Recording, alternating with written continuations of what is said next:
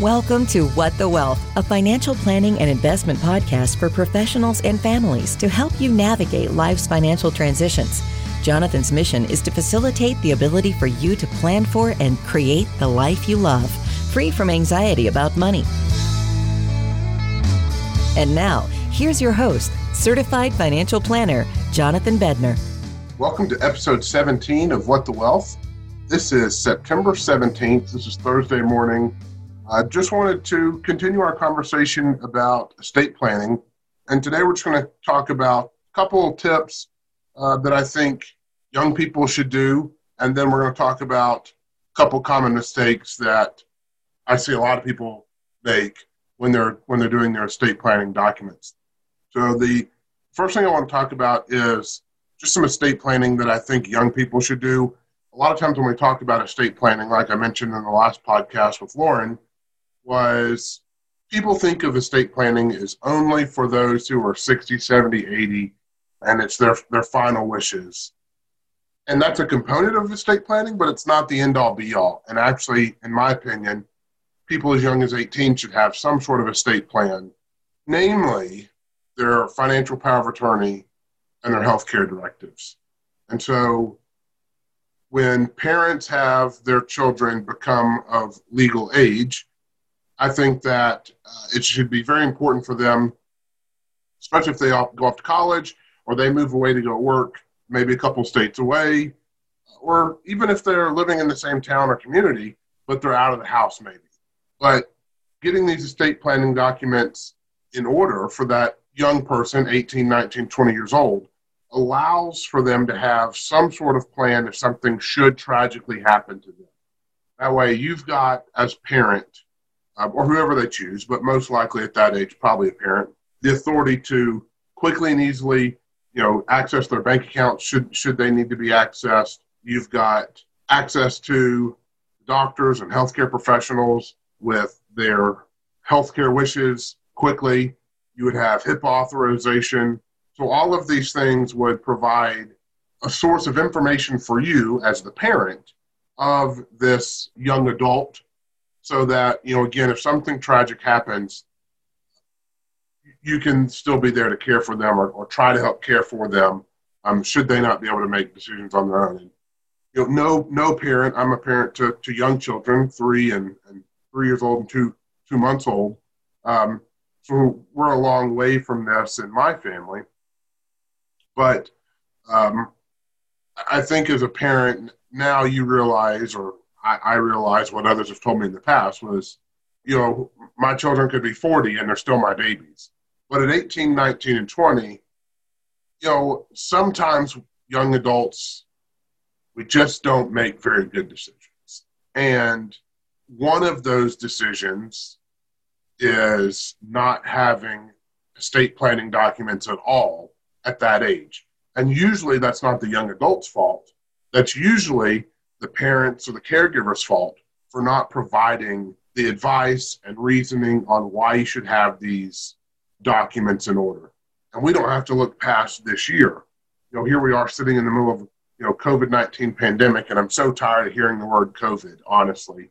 But it's the world we currently live in. And you know, as kids are going from high school, turning 18, and going to college in the middle of this healthcare scare and crisis, I think it's vastly important to have you know, power of attorney, both financially and, and healthcare directives, uh, HIPAA authorizations, living wills, those things in place.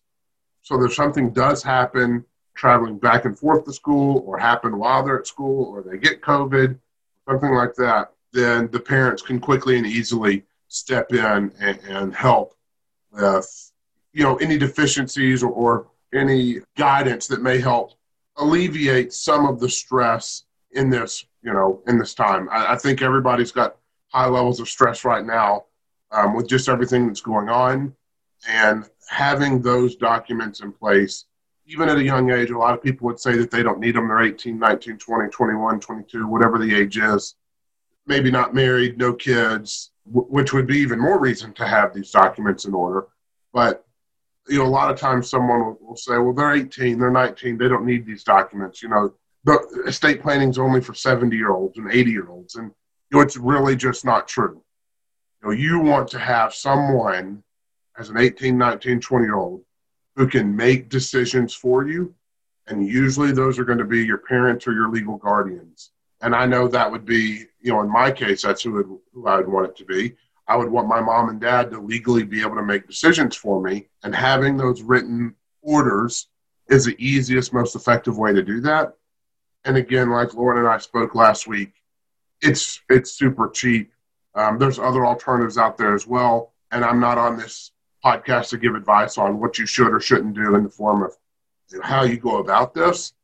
I am strongly advocating that you take action to get your estate planning documents in order, no matter how old you are. It's just, it's vastly, vastly important. And it's one of the things that I check off on on my financial plans when I'm going through with clients. Do we have an estate planning documents? Are they executed? Are they in order? And it's one of the first things that we try to tackle. So that's the first thing. The, the next thing I want to talk about is, is really just two kind of mistakes that I see clients make. The first is not executing the estate planning document. So you've met with an attorney, you've provided your wishes and your dreams and who gets what and what healthcare decisions you want to want to have made, who's going to be in charge of your finances. You've got who's going to be trustee or the executor of a trust or the will. You've got it all mapped out. And you get this stack of papers back, and they sit there, and they sit there, and they sit there. And what happens is, I see time and time again where you've gone through all this work, an emotional strain um, with you know, maybe spouse, not in a negative way, but you know, it's it's not necessarily the most comfortable thing to talk about when you're talking about estate planning, unless you're just going to do it the easy way out and say, oh, "My wife gets everything" or "My husband gets everything." That's super easy, and it's usually pretty obvious. But when you actually try to start uh, mapping out how assets pass, or who's going to be in charge of what responsibilities, maybe someone's in charge of financial responsibilities and someone else is in charge of healthcare responsibilities. And so when you really start having those deep conversations, it can take an emotional toll on individuals and couples. And so what you don't want to do is go through all of that conversation and meetings and potentially arguments and get the documents back that the, that the attorneys put together and they sit on your desk for years and they never get executed. And I, again, I see it time and time and time again, but they're worthless unless they're signed. A lot of times they need to be notarized, witnessed, but they have to be executed or they're no good. And so once you get those documents, the first thing you need to do is execute them, and then you need to get them to the responsible parties who are going to help should something happen, or at least tell them where they can find these documents, whether that is electronically stored somewhere, maybe on a flash drive, maybe on the cloud somewhere. Maybe your attorney has a copy. Maybe your financial advisor keeps a copy. Maybe it's in your safety deposit box at the bank. But somewhere where whoever is going to be in charge has a has a way to get them. I would give them a copy, but I would also let them know that there's a there's a backup copy at the attorney's office or the financial advisor's office um, or on the cloud or, or the Dropbox or wherever wherever you want to store that or provide that. But you need to make sure it's executed, and you need to make sure that whoever is going to help with that has has access to um, those forms and and who to contact should something happen to you. They may not know where your banks are or who your doctors are or who your financial advisor is or who your CPA is. So you almost need to create a letter um, that says, you know, if something happens to me, you need to call my CPA, here's their name and number. Here's my financial advisor, here's their name and number. These are my doctors, their name and, and numbers and, and addresses. You know, here's here's the banks we use. I, anything like that needs to needs to have almost like a one pager that goes with those documents. So that that is updated and easy to keep up with and easy for those who will make decisions. And it'll just streamline the whole process. It'll just make it easier. So that's the biggest mistake I see. Is just failure to execute on the estate planning documents after they've been prepared. The next thing that I see a lot of times is just failure to update beneficiaries. So times change. Sometimes there's fights in families. Sometimes there's new additions to families. Sometimes there's divorce. Sometimes there's remarriages. It's important to update your beneficiaries. And I recommend looking at that once a year. It's hard to, to remember to do it once a year, but at least once a year you should you should try to update your beneficiaries, make sure the things are the way you want them to be, and probably review your will and make sure things haven't changed in there as well.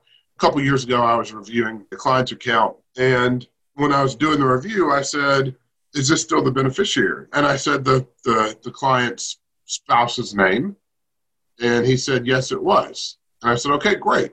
We kept along with the conversation and you know talking about the economy and the market and his accounts and we started to close out the conversation and he, he brought up again the beneficiary and he said just just a quick question, Jonathan. Can you tell me the birth date of that beneficiary on there? So I told him what the birthday was, and he said, That's the wrong beneficiary. That's my ex wife.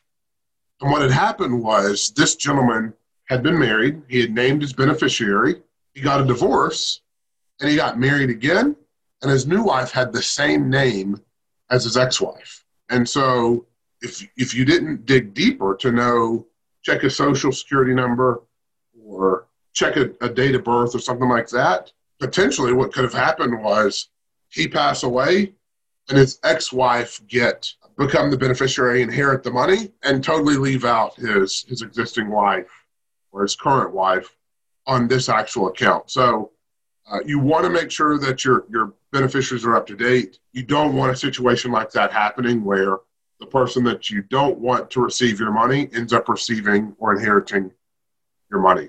So, you know, I think this episode's a little bit shorter than, than some of those in the past. I, I just want to talk about the importance of, again, estate planning documents, and everyone should have them. As soon as you turn 18, I think you should get them. They don't have to be as complex, but I do think you need to have um, have those in place as soon as you turn 18. The second two things are if you do get the estate planning documents, and you should, then you need to update those and make sure that you execute them and get them to the correct parties that are involved. So it streamlines and makes everything more efficient for those that, that are going to be in charge. And then finally, update your beneficiaries. Take time, take 30 minutes once a year when you're reviewing your accounts or you're looking at the year end, what do I need to do before the next year? Take a few minutes and just look at the beneficiaries and make sure nothing's changed. If nothing's changed, then great. It's easy. You don't have to do anything. If something has changed, it's usually a quick phone call and a quick signature. It takes very, very little time. And so make sure that if you haven't done that in a while, update those beneficiaries. Again, this podcast, just to remind everybody, is just for educational purposes only.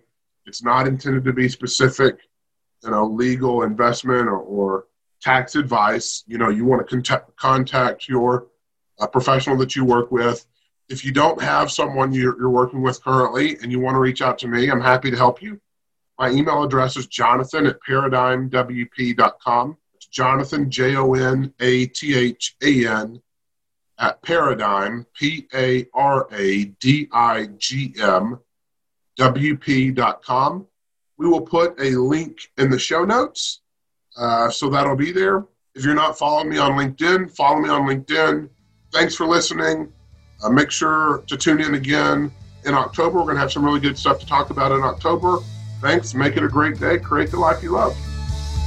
Thank you for joining us on What the Wealth. For more information, get in touch with Jonathan at whatthewealth.com. Remember to subscribe to the podcast so you don't miss any information that can help you create the life you love. Of this podcast is educational and general in nature and does not take into consideration the listener's personal circumstances. Therefore, it is not intended to be a substitute for specific individualized financial, legal, or tax advice. To determine which strategies or investments may be suitable for you, consult the appropriate qualified professional prior to making a final decision. Securities offered through LPL Financial, member FINRA SIPC. Investment advice offered through Paradigm Wealth Partners, a registered investment advisor and separate entity from LPL Financial. This information is not intended to be a substitute for specific individualized tax advice. We suggest that you discuss your specific tax issues with a qualified tax advisor.